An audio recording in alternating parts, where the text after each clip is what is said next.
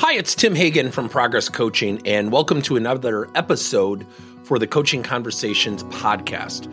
Now, we are on Stitcher, we are on iTunes, and multiple different channels. Please check us out.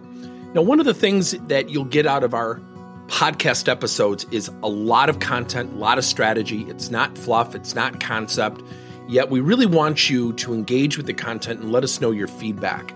If you have any questions, feel free to reach out to us. If there's topics you'd love to have us address, we would love to share them with you. Let us know your impact and let us know your feedback.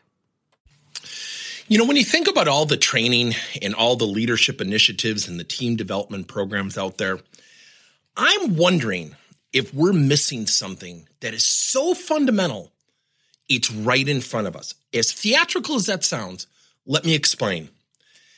I think what inhibits people from working together is twofold.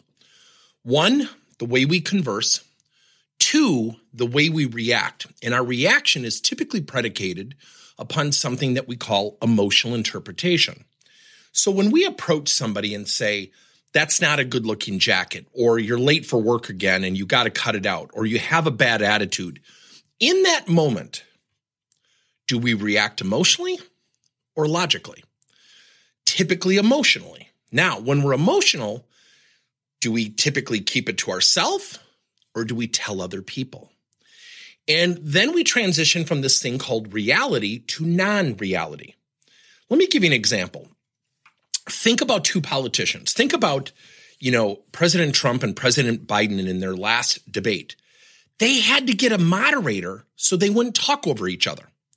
Now, at the end, both sides said, My candidate did great. They both did great. They both did poorly.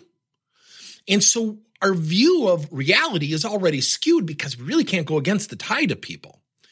So when you think about the ability to converse and showing up for conversations, think about a time when you were talking to somebody and they peeked down at their phone and then they looked up and said, Oh, I'm sorry. What did you say? What happens to you in that moment? Does it excite you to continue the conversation? Or does it upset you? Let me give you another one. I witnessed a conversation between a boss and an employee the other day. And in the boss's defense, he was very, very busy. Good guy, really good leader. And I could tell he was distracted. And we were having a conversation. There were uh, three other people in the meeting, and I think there were about four or five of us total. And the one employee was talking and looking at him, and you could tell he wasn't there. You could tell something else was on his mind. He probably shouldn't have attended the meeting, or we should have reconvened for a later time.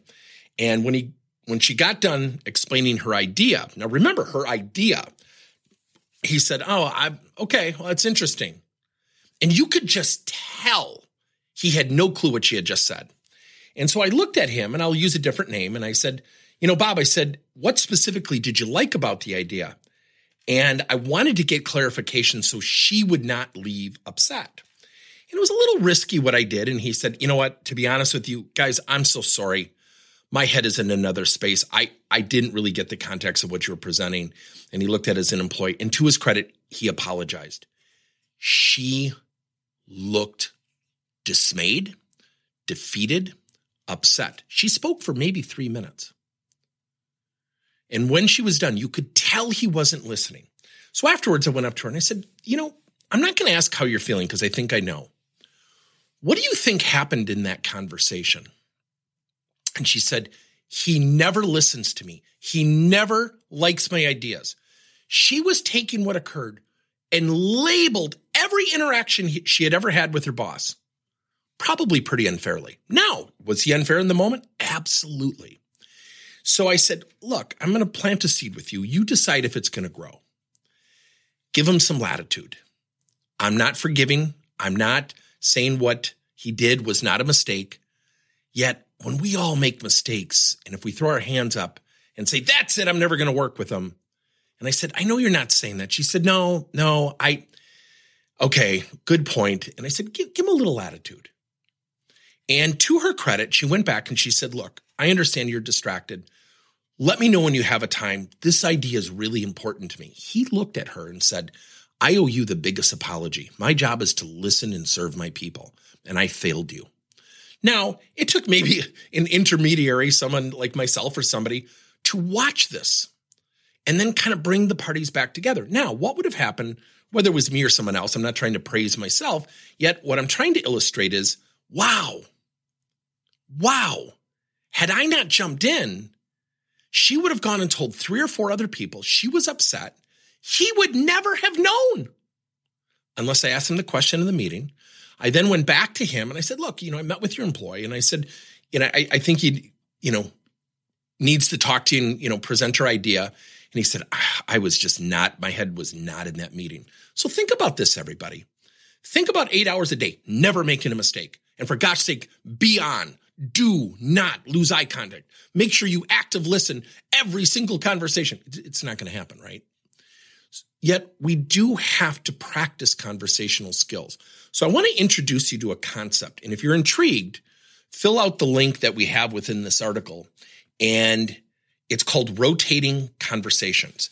They are different conversations that bring people together for better teamwork, better understanding, better communication, better collaboration, better context to one another. We tell some great stories of where people had misunderstandings and later became great coworkers.